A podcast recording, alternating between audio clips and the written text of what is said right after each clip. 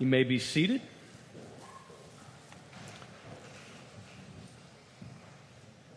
I want to invite you this morning, if you have a Bible or if you'd like to grab the one there in your pew and turn to 1 Thessalonians chapter 5, verses 1 through 11. The letter to the church in Thessalonica, chapter 5, verses 1 through 11. These are Paul's words to this church.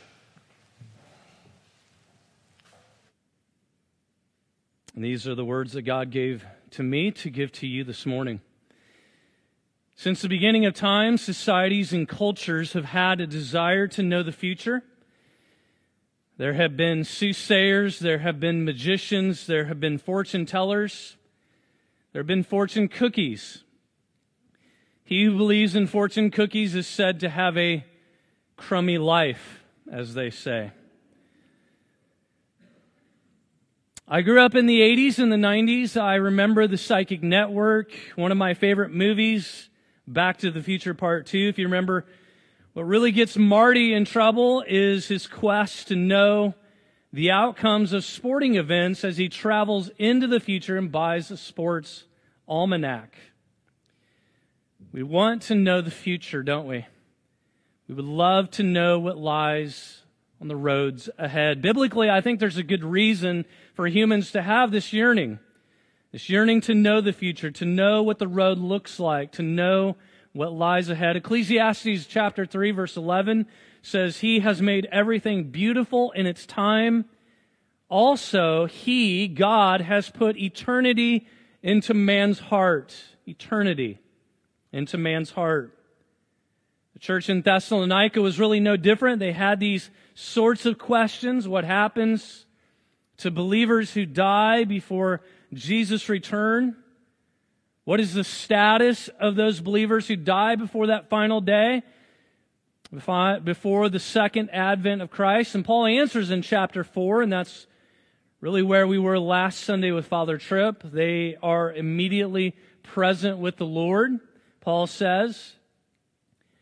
Well, this morning the question has to do still with the return of Christ, the second advent of Christ, but it's a little different. The question is, how do we prepare for the return of Christ? But essentially, really what the church of Thessalonica was after is when Paul is Christ going to return. Surely you know. Tell us when he's going to return. And to really sum up what Paul is about to say, his heart concerning these things, it is this. This is really the essence of my message this morning to you and to me is the issue is not when he comes. The issue is not when he comes. The issue is how you live until he comes. The issue is not when he comes. You don't need to know when he comes. The issue is how you live until he does. And so you see all of this language right here that Paul gives the church. Be sober, be watchful, don't sleep, don't live like unbelievers. You are of the light, you're not of the darkness. Don't be caught off guard. In other words, you should never be afraid to trust an unknown future into the hands of a known God. You know Him. It is so fitting, isn't it, that we land here in this text on this Sunday just before we set sail into Advent. It's fitting because you know, those of you that have been Anglican long enough, that the messages throughout Advent is a lot, has a lot to do with the first Advent, right? When Jesus was born, but also has everything to do with the second advent, the coming of the Messiah again for the church. And we see that here in verse 2, don't we? Throughout the centuries, the church has looked forward to Christ's coming. The Baptist preacher Alexander Maclaren said this quote, The apostolic church thought more about the second coming of Jesus Christ than about death and heaven. The early Christians were always looking not for a cleft in the ground called a grave, but for a cleavage in the sky called glory. So let's dig into this text this morning, see what God has for us. Let me summarize this passage by just giving you two summary statements. Here they are. The day of the Lord is coming, and the disciples of the Lord are watching. The day of the Lord is coming, the disciples of the Lord are watching. So let's look at the first summary statement. The day of the Lord is coming. Notice verses 1 through 3 with me. Now, concerning the times and seasons, brothers, you have no need to have anything written to you now, they've clearly said to Paul, Paul, we'd like to hear more about the timing of Jesus' return. And his response is, you don't need to write, you don't need me to write to you about the timing of Jesus' return. I've already taught you about that. And Jesus has already told us that his coming will be like a thief in the night. If you remember, when his disciples asked him the same question, Lord, explain to us when the end will come and what signs of that end will be. And do you remember what Jesus said to his disciples? Of that day and of that hour, no man knows, not even the Son of Man. And so Paul is essentially repeating that right here. He's redundant. He knows the teachings of Jesus. And he says exactly what Jesus said. You don't need to know this. You yourselves are fully aware that the day of the Lord will come like a thief in the night. That language is coming right out of what Jesus said to his disciples. If you look at Matthew, Mark, and Luke, and all the Gospels, Jesus' teaching to his disciples on his coming is recorded in different forms, in different links, but they use that language of his coming being like a thief on the night. What's the point of that? thief in the night. What, what's he getting at? Well, the point is this unpredictability. If he knew that the thief is coming, it would be vain for the thief to try to break into your home. More on that later, but the point is this the Lord's return is inevitable, but it's unpredictable. Paul makes that very clear here. The occurrence of Jesus coming is absolutely certain. He also emphasizes that this day is going to be sudden, it's going to be surprising, especially for those who do not believe, who are doubters of this Messiah, who struggle with Christ.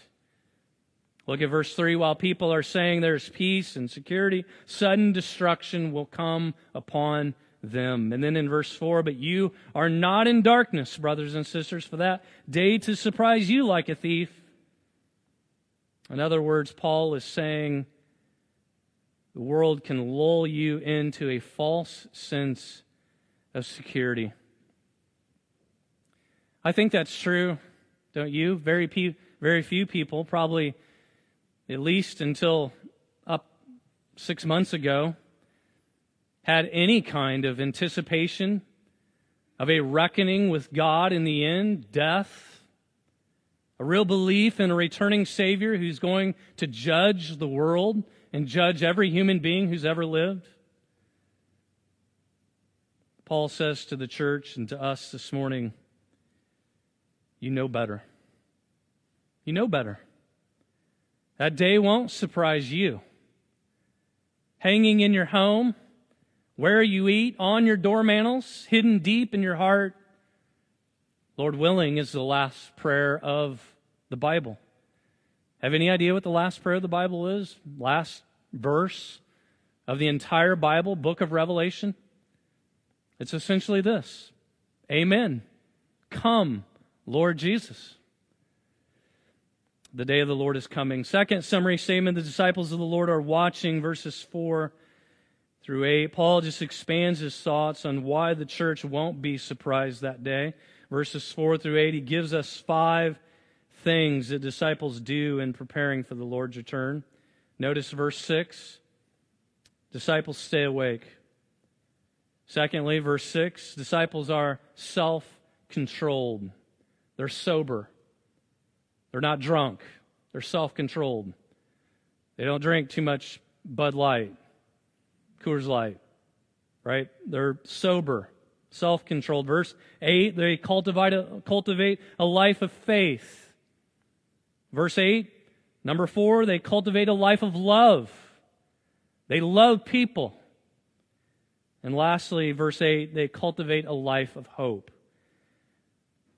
So let's look at all these very quickly. So first Paul says, stay awake, be watchful, be self-controlled for that day when the Lord will come. Great advice, right? It's great advice because, I mean, it, if he knew when the thief was coming, Paul would be like, you know, the, the wallet is in the dresser. There's a note on the door. Just walk on in. There are valuables here, here, here, and here. Paul doesn't say that, does he? He, he says he will be like a thief. He will, he will not, you won't know when he's coming. He says, stay awake. This is watchfulness in which you are living a life anticipating the return of Christ.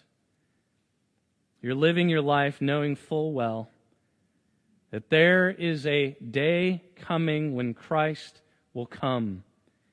And he will settle all accounts, and this world will be transformed into the new heavens and the new earth. Let me say this. I said this to the early service, and I think it's important just as a footnote here that there is more danger for us living in days of blessing days of grace in a country that is so blessed. There's more danger to fall asleep than anybody else. One person said a Christian never falls asleep in the fire or in the water, but they grow drowsy in the sunshine. You know that to be true, don't you? I know that to be true. Like when things are great, like you, you barely Put your face toward heaven. You're, it's harder to be on your knees in prayer.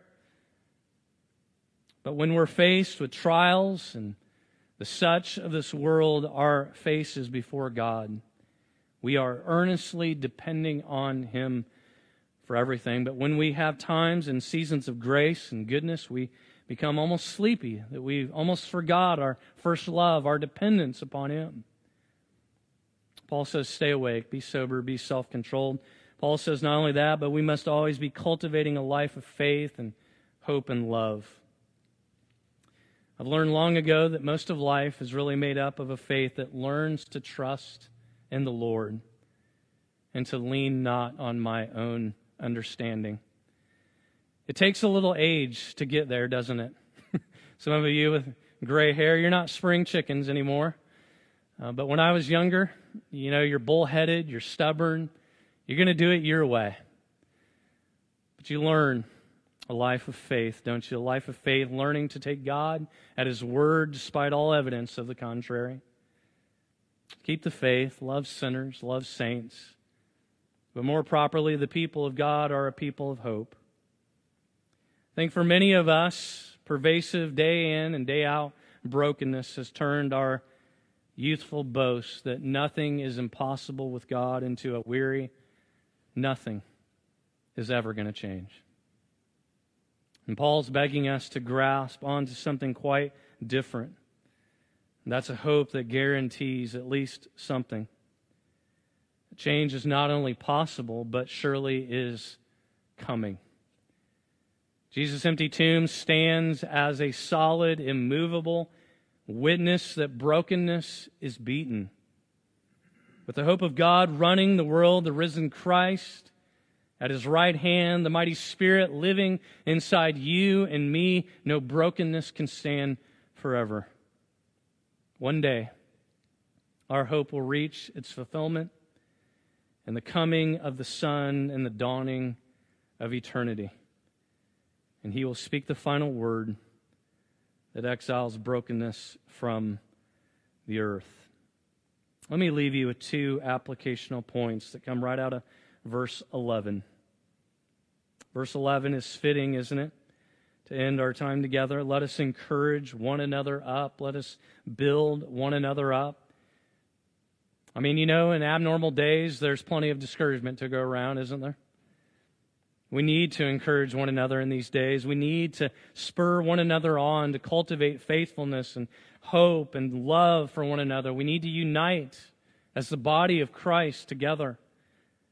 We need to spur one another on in our walks with the Lord, for the day of the Lord is coming. It's coming.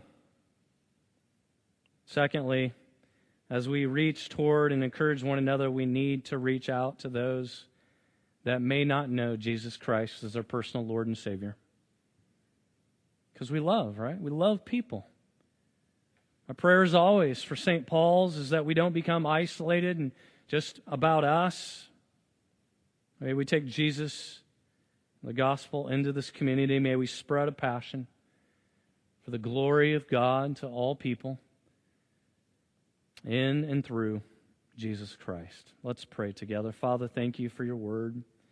Thank you for all that you do for us. Thank you for your grace and your mercy. I pray, Lord, that you would help us in these endeavors to be watchful, to be sober, to be self controlled, to cultivate a life of faith and hope and love.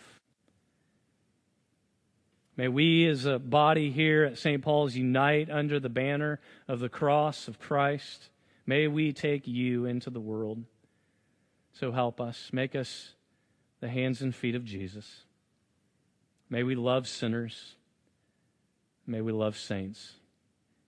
We ask all this in the name of our Lord and Savior Jesus Christ and all God's people said.